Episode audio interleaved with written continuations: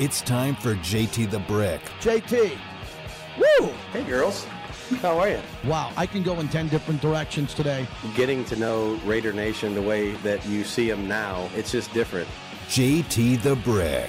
I think it's so important, especially for this new generation of Raider fans. Now we got something.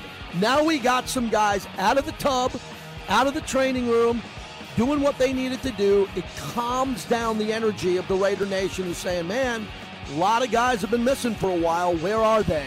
And now they're back. This is this is what the Raiders are all about. And now, here's JT the Brick. Welcome back to hour number two. It's our two hour show every day, noon to two, three to five Eastern. Everybody, we appreciate you listening to the flagship and downloading the mobile app of the Raiders or listening on your laptop. However, you stream us, however you get it, we appreciate it. We had a big meeting on our numbers here, especially on Raider Nation Radio, and how many people are listening. It's fantastic. We understand it. We know what you want to talk about, and we look to get better and better. It's tough sledding now at two and seven as the Raiders lost yesterday to the Indianapolis Colts.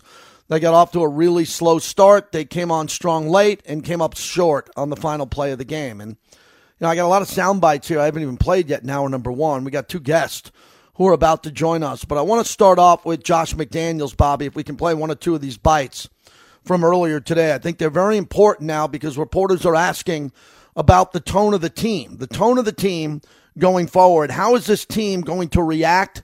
And this is very important because this is a coach who came in with high demands. The demands were a full buy in on a team that was going to have the skill set and eventually the attitude the way the Patriots did. I mean, what he has going for him is what he learned under Belichick and winning. And it was always winning. It wasn't winning a little, it was winning a lot. So they wanted to take that system of scouting, preparation, film study, practice, and bring it here to the Raiders. And it's slow sledding. The team's two and seven. It hasn't worked out at the level they wanted it. So he was asked about a couple of particular players and their buy in. I, w- I think you'd have to ask him, you know, more specifically um, what what he was or wasn't referring to. I've talked to Derek. I mean, again, I, I, each one of our leaders has a really good pulse on what they think, um, you know, we may may need, you know, relative to um, energy or practice or uh, mindset or what have you. I mean, uh, in many ways, it's their team as much as it's our team, you know, and so.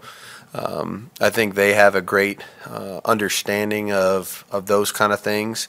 Um, I would never uh, say that about our football team in general, in terms of the guys' attitude and effort uh, to be out there. Um, I mean, you've seen it. I mean, we don't have a lot of guys miss. We have a lot of guys that come back and try to play as soon as possible. That's never been a an issue. I would never address that that way. Um, you know, I, I can't speak to what he was referring to specifically. Um, but in my my opinion, you know, when you see us out there fighting and grinding and playing hard, and we're right there at the end of the game, like I don't have any any issue with the effort or uh, comp you know competition that that I saw on the field yesterday at all. So had all he said. He likes the competition. He likes the effort there. The uh, you might not like the effort as a fan. There were a couple of things that I saw on the defense that I didn't like with the effort of chasing certain plays down and the softness of the defense. But if that's the scheme and the players are running it, the coaches know if the players are playing hard. But you just heard Josh McDaniels have to address the media about what Derek Carr was saying in his post-game press conference and how emotional he was and kind of lightly pointing out players who aren't bought in at the level that he is. Here's more from Coach McDaniels earlier today on Derek Carr. No, I think it shows that they care. You know what I mean? And and if there's some some person or something that they saw that they that they referenced or that they could reference or or or speak to, then that's what I ex- would expect them to do. Uh, as would I, if I saw it or heard it or something like that. But um, look, there's a lot of guys in the locker room, you know, and, and not every player takes um, winning and losing the same. Not every player is ever going to do that. Uh, it's just human nature. Uh, some guys take it some way, some guys take it harder, some guys, you know, don't deal with it that way. Um, I've never tried to get too caught up into that because I think that's, you know, trying to make every player the same after a win or a loss. That's that's tough sledding. We're not the same kind of people. That is a very interesting soundbite. Let me stop for a minute. That's really interesting. Basically, if I could read between the lines, he's saying, "Look, I don't see that. If there's a player like Derek who does, he can call him out on that." But I'd be surprised if everybody in the building or in the locker room wouldn't know who Derek is talking about. And I don't know how that cannot happen, where everybody knows, okay, well that that's that group of players or that player that doesn't have the buy-in the way we do. And if that is the case, I think I think I can comfortably say that here. If there are multiple players or one player or two players that don't have the buy-in of Derek Carr, which Derek's not playing well this year. He's not playing up to his standards. He's has, he's having some okay games, but not at his standard. If they're not buying in and preparing the, word de- the way Derek Carr is, cut him. They, they tried to trade some players by the trade deadline. They didn't get what they wanted, but at a minimum, they got to show up. The last one, uh, the state of the franchise. Interesting question with all the heat being two and seven, where he stands with the owner and the entire organization. We're, you know, we're, we're we are building. Um, I never use the word rebuilding or anything like that. Uh, it's the National Football League. You don't have enough. Uh, there's not five years to do that, so we we know that. Um, I think there's a, a, process that we're trying to go through. Um, certainly slower and more painful than anybody wants it to be. Uh, we share the same sentiment, um, but it is what it is. You know, when you when you go through change, uh, there's some there's some things that you're going to see initially, and there's some things that you're going to see over time. And you know, when you have enough opportunity to make those evaluations and then try to get it right eventually, um, you know, that's the opportunity that you're hoping for. You know, so um, we we can control we can control going forward. Um, like I said, I have no issue with where where our effort is or our intentions. Um, certainly, the results are not what anybody wants them to be, uh, but you know we're going to continue to build and try to do the right thing as we evaluate it going forward, and and that's all of us. I know that. I'm not going to stand up here and address you know that every single week, but you know we all we all know we're evaluated on what we do, and it's a production based business. Yeah, it is. And the production hasn't been there, and the evaluations are coming. And it's very difficult for the coach to have to talk about this every week. But that's his job. He's always accountable. He'll answer these questions. But coming from the Belichick tree, your whole life you've been following Belichick. And when they're not playing well, which is rare, the Patriots usually always play well, and they have with their dynasty teams. They didn't point fingers. They tried to keep everybody together because they were together. They didn't accuse other players for not pulling and doing their thing. Everyone came together as one in a team. That's what Josh McDaniels is trying to preach here. Harry Ruiz, the Latino voice of the silver and black. Harry, another tough one. You called the game. You saw the Raiders have a chance to win it late on the pass to Foster Moreau and Davante Adams. Walk me through the Raiders' failed comeback. Yeah, and I'll go JT to the first play of that set of downs. First and 10 from the 19, an incomplete pass to Josh Jacobs.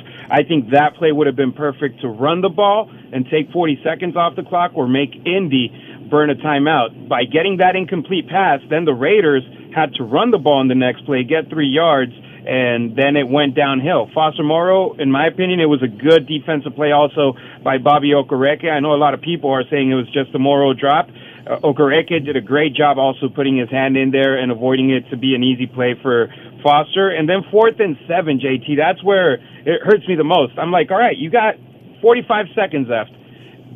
Try to get the ball inside the seven. Don't go for the touchdown immediately. Just try to move the move the ball and then get a new set of downs and open your playbook as much as possible. And the Raiders, they, they put themselves in that position with that slow start. Three and outs, three three and outs uh, five yards in nine plays, and all those penalties at the beginning of the game, they were playing behind the eight ball. They were able to come back, but they weren't able to maintain the lead.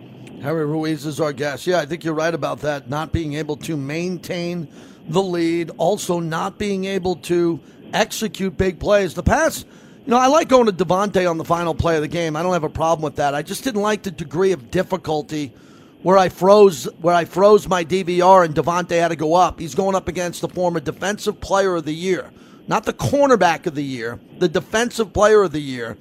And even if Davante would have caught that, there was probably a 50-50 chance he had a toe tap and get his feet down. And as you call the game, there's a lot of plays that are being run on the sideline, which are very difficult throws to execute, catch, and come down with their feet. And conversely, all the other teams that beat the Raiders – throw these pitch and catch slants five yards and end up going for 18. Everybody's just attacking the middle of the field, and I'd like to see the Raiders attack the middle of the field. They seem to be attacking the sidelines. Yeah, and they've found the weakness of the Raiders in that aspect. They're like, hey, we don't have to overcomplicate our offense. Let's just go, let's get the advance that we need, and then the yard after catch is going to be big because the Raiders defense, we saw it yesterday in the Parris Campbell touchdown that ended up uh, being the game winning score. Parris Campbell caught the ball. Amik Robertson tried to make a play. He wasn't able to do it, but then two defensive backs weren't able to get Parris Campbell, and it was a touchdown. Missed tackles, missed assignments. The team, a little bit, they simplified the defense this game, and it still didn't work.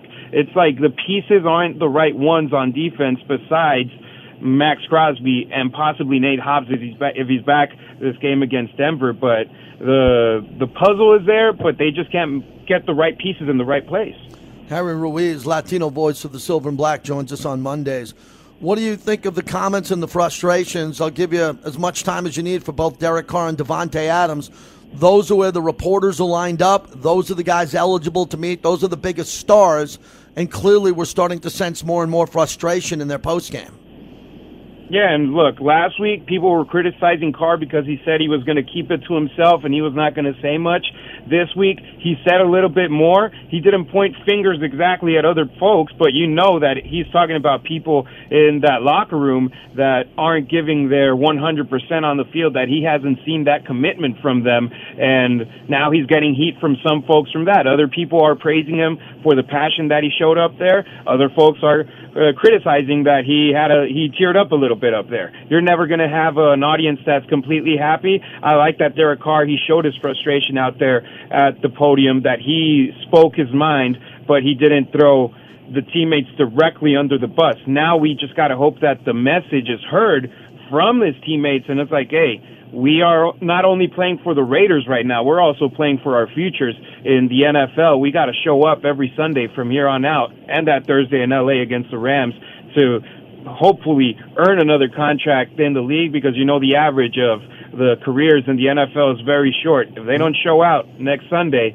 you know heads could end up rolling and that's not what the players want to hear in the locker room, but it's the reality. The Raiders are 2 and 7. Yes, 6 one score games, six one score games where they had the ball to either tie the game or take the lead in the final minutes.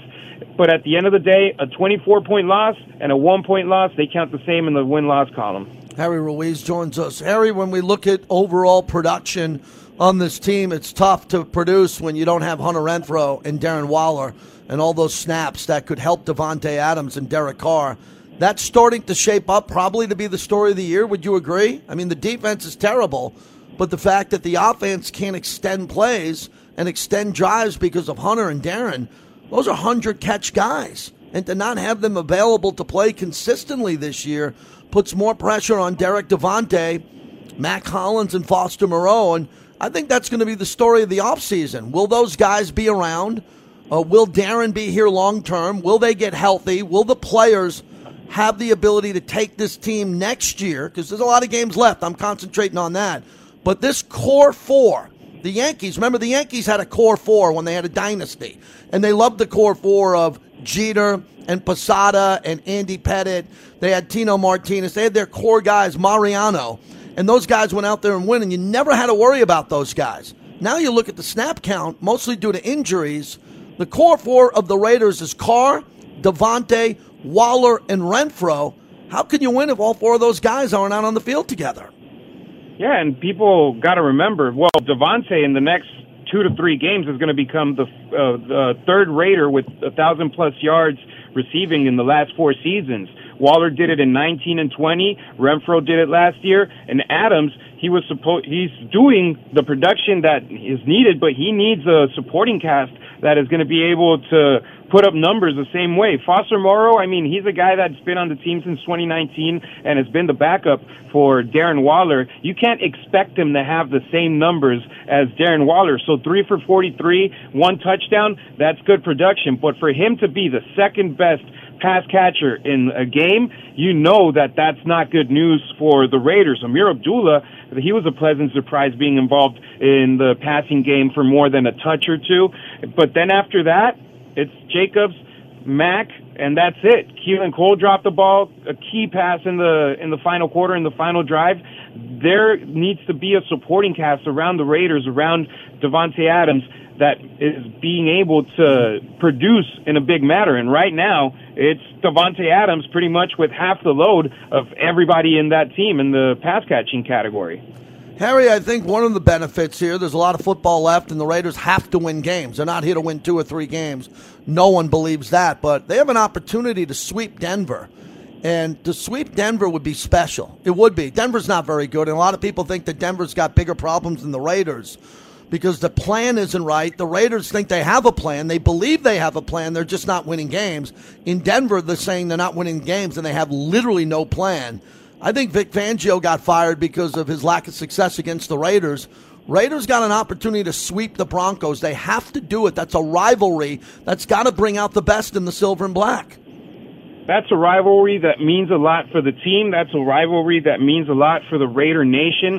That's a game where I know it's tough to say it, but it's been six losses where the team has had the chance to be to win those games, and one play goes a different way. And this team could have been instead of uh, having this negative record, they could be on the positive side and searching for a playoff spot. So it's the NFL. You got to have short memory. Forget about what happened learn your lessons, and then go into the next week and being like, hey, we were one play away from beating the Colts. We don't have to put ourselves in that position of being one play away. Start the game hot. Get yourself in the end zone, take the lead. And I was talking with Leo Araguz, the former punter, on my radio show mm-hmm. last Friday, and he was telling me, he was like, this Raiders team is playing to not lose instead of playing to win the games. They're trying to prevent to lose, not losing the games. And I was like, that's so true. This team is just trying to be uh, conservative in that aspect instead of just being like, you know what, you're the Raiders, you're the bad boys of the NFL, los malosos. Go out there, don't take what they give you. Go and take whatever you want on that field. Uh, last thing, Harry, is really important coming up here. There's the holidays. You saw a lot of salute to service out there. A lot of Raider tra- charities try to help people during Thanksgiving. I know you're talking to Raider fans. There's a lot of events where fans can donate food, their time. The holiday season is right around the corner with Thanksgiving uh, the following week here. I think you're not you're telling it. I'm going to be telling it on the radio for Raider fans to step up and especially help people in need this time of year coming off the pandemic and a really tough year on the economy. Absolutely, and I, will send a huge shout out to the Raider Nation. LA, Oakland, Las Vegas. I know a lot of people that support a lot of great causes in the off season, during the season, at all time. And I'm pretty sure all my brothers and sisters from the Raider Nation are going to be supporting the food banks, uh, donating their time, donating items, donating food. And shout out Raider Nation. I saw a lot of folks out there at the tailgate JT that say that they listen to the show all the time. So a former firefighter from the Oakland Fire Department. I met him at the Black Hole tailgate. He said that he listened to the show. I'm sorry I forgot the name, but brother, thank you so much for your support to JT and myself. Thank you, Harry. I'll talk to you this week. Have a good week. Take care, JT. Yeah, that's it. Uh, Black Hole tailgate. I got there early and uh, my wife comes too. She came after me. I give her the good parking spot. I park in the other, uh, the outward land, as I call it, the media lot, which I'm very happy to have a spot at the media lot. But I have my season ticket spots, and I get in. I'll go to the black hole and I saw Cisco and the crew. My buddy Joe, who's a disabled veteran, and now he makes carne asada for me, and we sit there and talk. And it was so windy. It was so windy. I'm holding up his tent. I got a foot on it, a chair on it, and it's blowing 35 miles an hour sideways. Joe is in a wheelchair cooking carne asada. Got the Modelo going. DJ Mike's pounding the music out. There's a bunch of cool cars that were there. Windy, a little bit cold, but just great. I left the tailgate feeling great about the game. And then I got up to the pregame and I'm saying, whoa, whoa, Matt Ryan's going to play after the pregame ended. And I headed down to the field. oh, Matt Ryan's playing. Jeff Saturday played that beautifully. Big Al in San Francisco, part of the Raider Nation up north. Hello, Al. JT, thanks for taking my call. Thank um, you. After watching that game, you know, from my home yesterday on DirecTV, and you know, obviously just rolling my eyes, um, I was thinking this is you know this is a loss that kind of rivals one loss that I remember vividly, and I know that this is not a playoff game, but in 2011 we were up against the San Diego Chargers at home. In the last game of the season was the year that uh, Al Davis died. Hue Jackson was the coach. They traded for Carson Palmer like three days after uh, Al had passed and it was a big game because the Raiders had the, a chance to go to the playoffs for the first time in nine years. It was their first real chance to go to playoffs for the first time in nine years, and they laid an egg. And yesterday, I felt the same way. Yeah, I mean, you, Al, you, me and you texting our friends, and we talk about laying an egg to come out there with all that preparation and pressure and all the national media on Jeff Saturday, and to have nothing on that offense. I mean, and at the first time ever, ever, Derek Carr played a quarter without a completion. I mean, I couldn't believe that. And going and the penalties and what happened early, they got to be better early. A couple of the games they had the lead and blew it, but I thought this game they'd at least come out and execute early on, and they had nothing. Yeah, they didn't. They it was uh, they didn't have anything. It was it was like something else was up, and uh, they just weren't mentally ready. Maybe they thought because the you know they, they maybe they were duped by the Colts with the whole Matt Ryan thing, and uh, and that they thought they all they had to do was come up and show up, uh, you know, and show up at home, and and you know they would end up winning. But sometimes I think in life we have to realize that sometimes just leave well enough alone. And I said this to you last year there was you know to get rid of Bisaccia or to let him go because he wasn't a big name coach. He seemed to do a lot of things that were right that maybe were didn't have to do with offensive X's and O's and defensive schemes. But that team was ready pretty much every week. They only laid, uh, you know, they were not a, a great team, but they only laid down and didn't play well one or two games after the whole fiasco with Jon Gruden. And now we have a fiasco, and this fiasco is not is not going to disappear anytime soon. And uh, this is obviously the worst loss that we've seen since they went to Las Vegas. And uh, there's going to have to be some major changes made, but sometimes those changes are going to be handicapped because of salary cap issues, yeah. uh, because of injuries, and uh, lack of draft picks. Uh, yeah, I, yeah, you're right about that. Now I got to run. We got a guest coming up. Appreciate your call. There's there's a lot of things happening there. What you said at the end. Where, where are they going to be hampered with the players that they signed to extensions? Are those firm deals? Are those firm players that are going to play through all that? Chandler Jones, the Raiders look like they'll be tied to that contract. Darren Waller, Hunter Renfrow, the direction they're going with. We don't know what's going to happen with Josh Jacobs. He didn't have his fifth year option picked up. We do not know if Derek Carr will be back at quarterback. A lot of people hope so. There are a lot of fans that are ready to move on from that. At two and seven, it doesn't help anybody who's looking to be here in the future. There's not many players walking around outside Maxx Crosby and Davante Adams and Kolton Miller and Daniel Carlson and AJ Cole that are walking around that facility saying, I got job security for the next three to four years here. They might have job security in the NFL. There's always jobs available. But what about here in Las Vegas? Disappointing times. They should be better than two and seven. They're not, and we're hitting it head on on the flagship.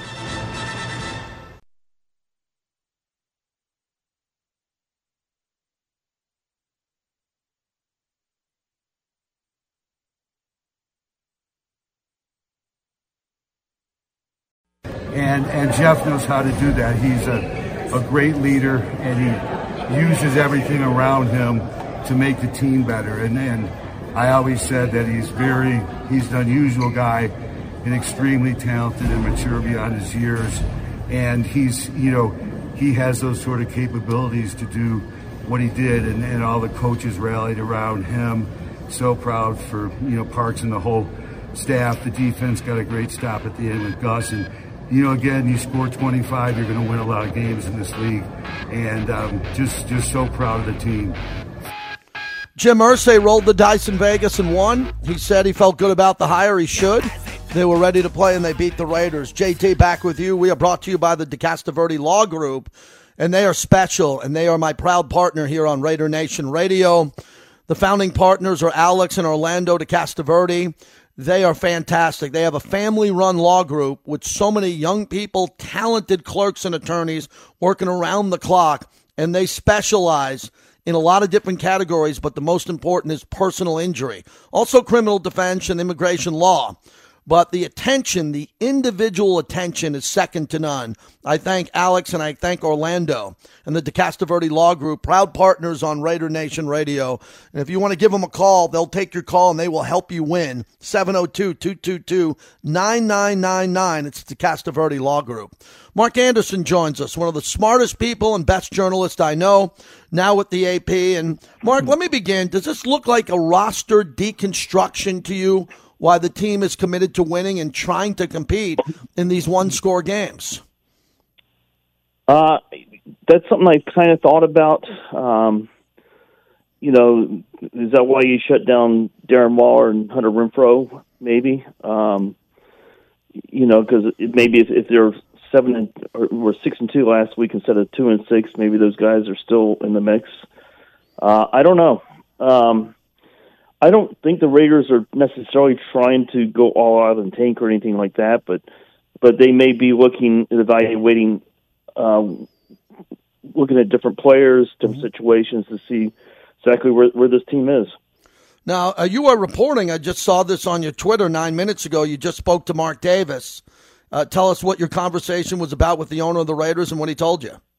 He actually sounded pretty upbeat, and uh, he he said he you know he really believes in what Josh McDaniels is doing. Um, he's looking at the big picture, not just uh, this season. And like they do talk after every game. I know a lot was made about that early, but it's just a normal thing they do. There's not not anything really to read into that. And McDaniels talked about that today at his, at his news conference mm-hmm. about how they have weekly conversations and and they communicate very well. And uh, so I I, I think. Uh, uh, you know, I do think changes are coming after the season, probably significant changes. Uh, uh, but it doesn't look like it, the, the coach isn't one of them. Not not the head coach. I wouldn't be as shocked if there were changes to the staff.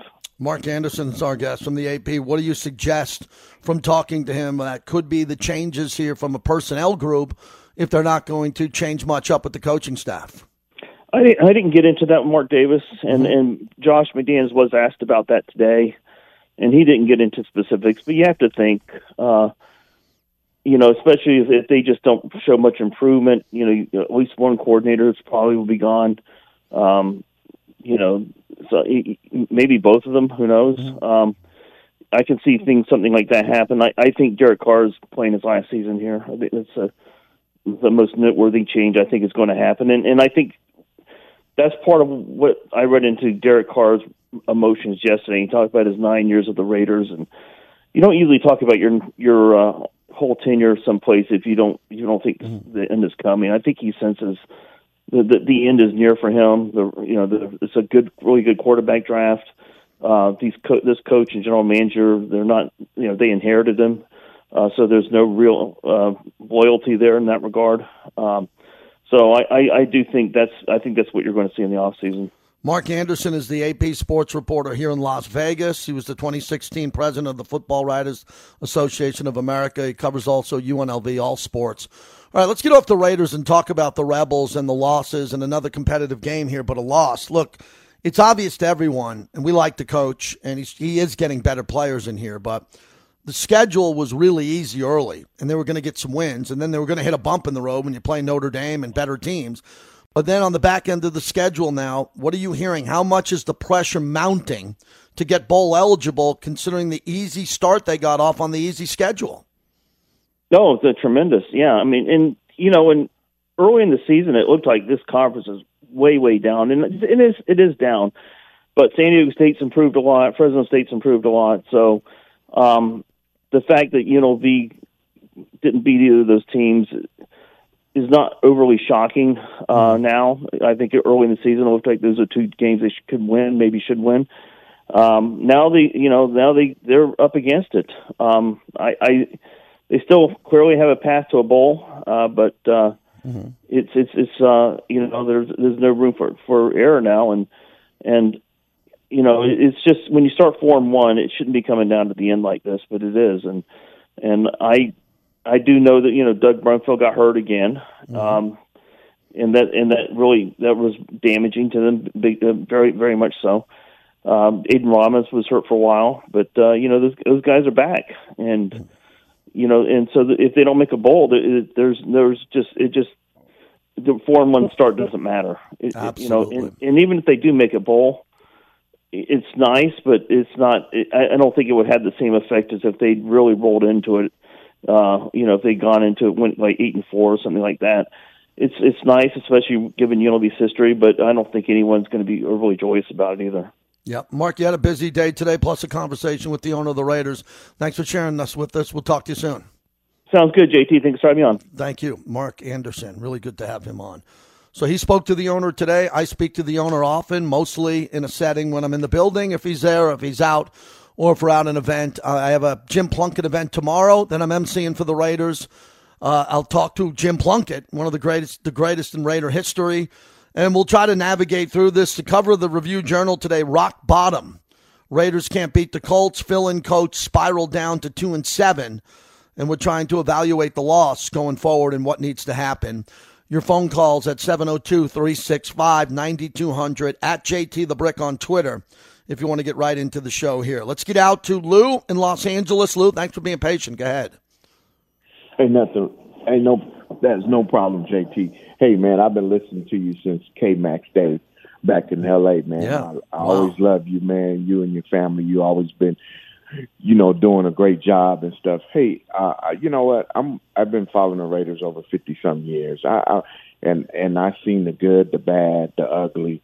So this loss is is is a little surprising, but at the same time, uh, you know what? We we just not a good organization as far as as far as you know players and stuff right now. We just not we we're overrated.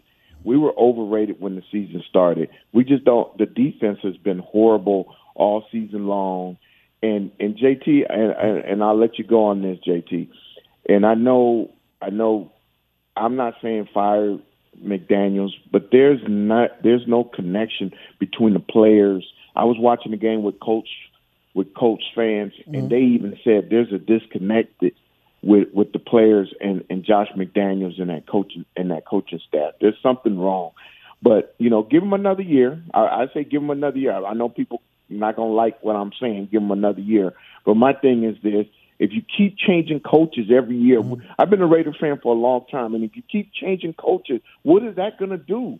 It's not gonna do anything to, unless this guy go 0 and 17 or 0 and 18 or something like that. That's different. But mm-hmm. give him one more year, and if he doesn't do it next year, then you make the wholesale changes. But right now, just stay steady and support the team. That's all we can do as Well, Raiders I can tell you the coaches appreciate the call from what I see and when I interview them on Thursday. It's really a single minded focus to have this team prepared to play. And I sound like a broken record. Coach McDaniels said he sounded like a broken record. Everybody knows that these losses are mounting and the Raiders aren't executing and they're playing poorly. We know that. So, what happens when they go back into the building? I know that where Josh McDaniels came from in New England and his life as a coach and being a coach's son, that they don't run from this. They're not running away from this. They're not making it worse. They're doing everything they can in meetings and preparation to have them prepared for these games. And if you start looking about the talent level that they have and the amount of players on IR and the players that are injured, that's really concerning to me because I don't think they have the players to go on a big run. We know that they're two and seven, but a lot of the players that they're going to put in now now to try to make plays, you know, they are who they are. They're undrafted free agents. They're backup players. They're practice squad players. I mean, don't look for a miracle with these guys that are coming in to replace other guys. Just look for them to play well to find out that if they get a little bit of run, if they're able to play a couple of games and one like Masterson or maybe a corner steps up and plays well, you go, wow, that's pretty good. He, he's someone we can build on next year or at least start off at training camp to see if they can fight for a roster spot, let alone a starting spot here. Because Dave Ziegler is going to have to be very busy, and that's the understatement of the year, very busy bringing in better players, especially on the defensive side who can cover. The Raiders can't cover anyone. Johnathan Abram was cut for that reason. He can't cover. They can't cover the middle of the field. Their linebackers can't turn and cover. And their cornerbacks, to me, are playing very soft. They're just playing off the ball like they don't want to get beat deep. And they're not playing man to man for a reason. They're being told not to. They're playing in a scheme that seems to be getting dumber down every week, and they're not doing a good job with it. So, whatever the change was on the defensive side to try to clean up the middle of the field, to me, and I'm just a fan behind the microphone, it seems to be getting worse. So, what scheme are they going to do? I'd rather see the defensive players be held accountable by playing man to man coverage and doing their job or failing at their job so we can see who can play. When you're playing a soft cover zone, soft cover zone, and you're not playing well, and you're giving guys 10 yard cushions, it's tough to evaluate. Breaking news from NBC News. Breaking news Jay Leno seriously burned in a car fire. That's breaking news right now on NBC, right here on one of my screens. Comedian Jay Leno Tonight Show, Jay Leno seriously burned in a car fire. So we'll keep an eye on that story as it's developing right now. 702 365 9200. I can get you in before the top of the hour. Bobby's working back in studio. Here is Mr. Black in Hawaii that I believe called me on the post game show. Am I right to say that? You called last night? No, not last night, okay. last week. Thank, thank you, sir. Oh, it's all uh, mel- it's all molding, melting together. I apologize. Go ahead. It certainly is. Yeah. Well, prayers go out to Jay Leno. That's yes. terrible to hear. Yes. And uh, I'm sorry, a fan for 55 years since I was nine years old. Of course, uh, the glory days, got to live through there, rough times in the 90s, and then all through this 2000. I hate to put it this way, but when he hired him mm-hmm. and got rid of Bisaccia, my heart sank right there. I'm not happy with this coach, this coaching uh, team. Uh, uh, yeah, the defense. We don't have certain players. Uh, players are are uh, uh, not top of the line. We're missing guys, but I I blame the defensive coach. When we went three and zero in the beginning of the season, uh, I mean, yeah, three losses the beginning of the season. That was it for me right there. I didn't like the hire from the very beginning. I'm not a fan of his. Uh, I don't see any any uh, passion, um, and uh, you know I can go on and on, but I'm not going to. But one thing I am going to say, mm-hmm. as a Raider fan for since like like I say, 55 years, Al Davis had many great sayings, but the one that doesn't fit anymore is I've changed it to the greatness of the Raiders is in its past. I hate to say. Oh, you're you're a very committed fan. Thank you. You've been a committed fan your whole life, and you have the platform here on the on the channel to talk about what you think. You know, I think the toughest part, and again, I love my job. I hope you love the passion that I bring here, if I'm right or wrong. But the one thing about the job that I like is the relationships I build. If you know me, you have a relationship with me. If you don't know me, you never met me, you don't have a relationship with me. I appreciate you listening, but the people who know me know me. And the toughest part of being a little bit in the bubble, which I'm proud to be, it's brought me everything in my life, being a part of this organization, is I want everybody to do well, even the people you don't like. And when Josh McDaniels got hired from the Patriots, I was really disappointed when after the hire, so many people didn't give him a shot. So many people didn't give him a shot as a human being, as a coach, as a really good guy. And I don't know him great, but meeting him and talking about his kids who plays, you know, his son wears plays high school football. He wears the sweatshirt from there. Ask about his family, the little things that you'd make in small talk to get to know someone. He's been a 10 out of 10. 10 out of 10 guy. Interviewed him at the State of the Union, around fans, been at private events with him so far with the alumni, and he could not be a better guy. And I hope that I hope that some people get that because not everybody is, and some people don't have the patience nor want to hear that. But I do because it's my show and my name on it, and it's my relationships. And like the other coaches, I got I really got tight with Bisaccia. I've been long term friends with Coach Gruden. Uh, Coach Del Rio and I still text and keep in touch. Right, Art Shell, I see at all these Raider events. The relationships matter to me. And I know sometimes I'm in the bubble too much and I'm pulling for these guys to turn it around. But Josh McDaniels has been nothing but just a class act. And think about that as a human being, how difficult this is. Every day establishing yourself in a new community, wanting to connect with the fans, wanting to win for the fans, and you're not doing it. It's hard. And I care about things like that, and I understand why other fans don't want to hear that, and they're frustrated by it. But I'm going to talk about it because it's my show, and I have the platform to tell you that he's a good guy. And for those who don't know him, it's really easy to go on Twitter and say some really heinous and bad things about another human being. It's getting too easy to do that, especially for people that you're ideally wanting to do well so you'll do well as a fan and your team will win and you'll have more joyous occasions. It's not happening now. And he's taking it and he's taking it hard.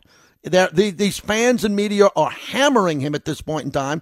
You've heard the show the last couple of weeks. We haven't held back with the performance of this team.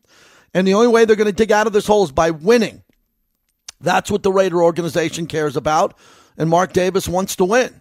And when he hits bumps in the road like this, you can either bail, you can stay with it, or do what most people do stay with the team. Don't ever leave the team, stay with the team, but be highly critical. And we've been doing that for well over a month or two. And, you know, it's only going to change when they start winning. And we'll be here pretty much every day, even throughout the holidays, trying to give you the content and the insight that you need to kind of form your opinion of the Raiders or get your opinion out here on the airwaves. 702 365 9200. So much going on at Resorts World. My buddy Kevin Debs was in town from Jersey. He said he wanted to go to the Circa pool. Took him to the Circa outdoor pool. Wanted to see that. And then he wanted to see Resorts World. Spent about three or four hours in Resorts World. The vision of Scott Sibella with sports at the doghouse. And I got back on the plane to Jersey and said, Man, Resorts World, I've never seen anything like it.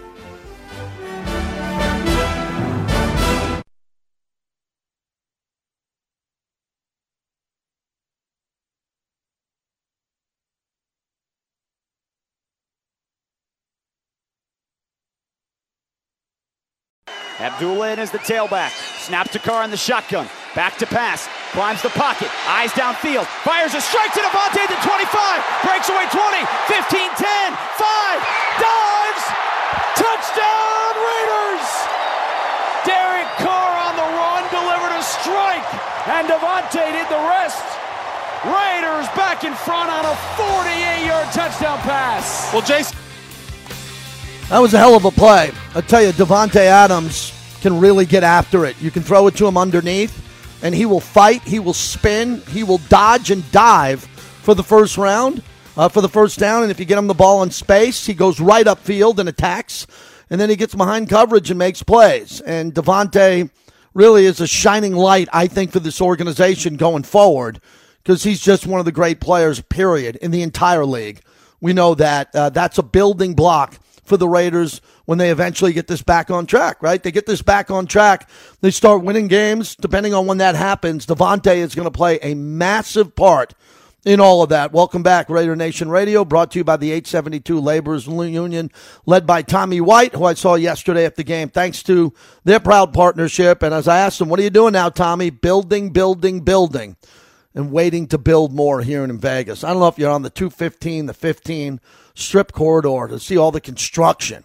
Don't like all the yellow cones, but the construction as Vegas continues to build is pretty incredible here. So throughout the show, we've been taking a lot of criticism today and calls, obviously. So we'll do that again tomorrow, and then we move on to the Denver Broncos, which is another team that is in duress, really upset, losing game after game, and the Raiders got to beat them. Everything's on the line. It's a division game. Not that anybody's talking playoffs around here, but the opportunity to sweep a division opponent and pick up some momentum going into the Seattle game with Geno Smith, which I was that was a game I was always looking forward to. Never thought that Seattle would be that good this year. Never thought they would. That'll be a big test for the Raiders. A huge test for the Raiders going up against a career backup quarterback who's getting consideration and should be the comeback player of the year in Geno. Uh, Andy and Henderson, appreciate you calling here in Vegas. How are you, Andy? Oh, I'm fine, thank you. I think you're the, the perfect guy to answer this question because uh, you've had a personal relationship and known a lot of uh, Raider coaches and other coaches. What I need, what I'd like to know is, does Josh is he is he one that coaches the players, or is he the one that he just likes to coach the coaches? Josh McDaniel. So you're asking me, is he uh, involved with the players as equally as, as you are with the coaches? Yeah, because some, yeah. some coaches uh, they, uh, they want to let their assistants mm. have their way and say, "Well, I put this guy in charge of uh, offense, and I'm I'm not going to interfere mm. when he he, he uh, uh, trains his players."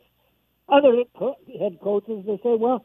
I want to get right in there, and mm-hmm. I see something. I'm gonna I'm gonna talk to these guys uh, uh, and go over my my assistant. I got it. If I, I yeah, like what he's doing. Yeah, thanks for clarifying that. That's a very good question. I think when we when I interviewed him at the state of the team, and we talked about how excited he was for the coaches that he brought over, the coaches that he was going to let coach and do their job, including Patrick Graham.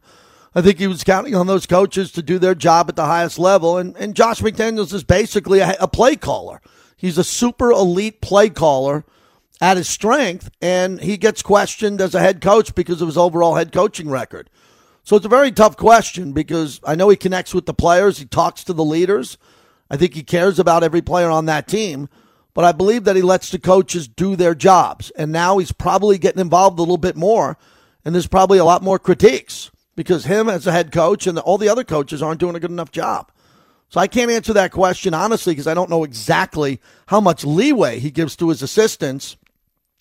But they were pretty high on this coaching staff when they brought him in, especially Patrick Graham, who I think's been a disappointment. But I think Patrick Graham's not making any excuses. He just doesn't have the players and the level of players that he's going to need to instill the ultimate side of his uh, scheme. I kept hearing about Patrick Graham's scheme and how good it could be and how great it could be potentially, but he doesn't have the right players to do it yet. And again, is his job on the line? He's got to do a better job. You can't give up 415 yards to the worst offense in football in your building. And yesterday, I don't think many of the Raiders on defense put up any fight at all. It wasn't a fit, it, that wasn't a great physical moment for the Raiders defense, not only this year but in Raiders history. Seen a lot, pretty much all the defenses the Raiders pretty much put out on the field over the decades were better than that one yesterday. And that's what we're doing. We're taking a look at what it's going to take to turn it around. Bobby, great job today putting the show together. Thanks to Mark Anderson, Harry Ruiz. Tomorrow we have Paul Gutierrez, who's writing a lot at ESPN.com and the voice of the Raiders, Jason Horowitz. Catch me tonight on Sirius XM 82, Mad Dog Sports Radio from 6 to 9 p.m. Pacific. Have a great day. Q on deck.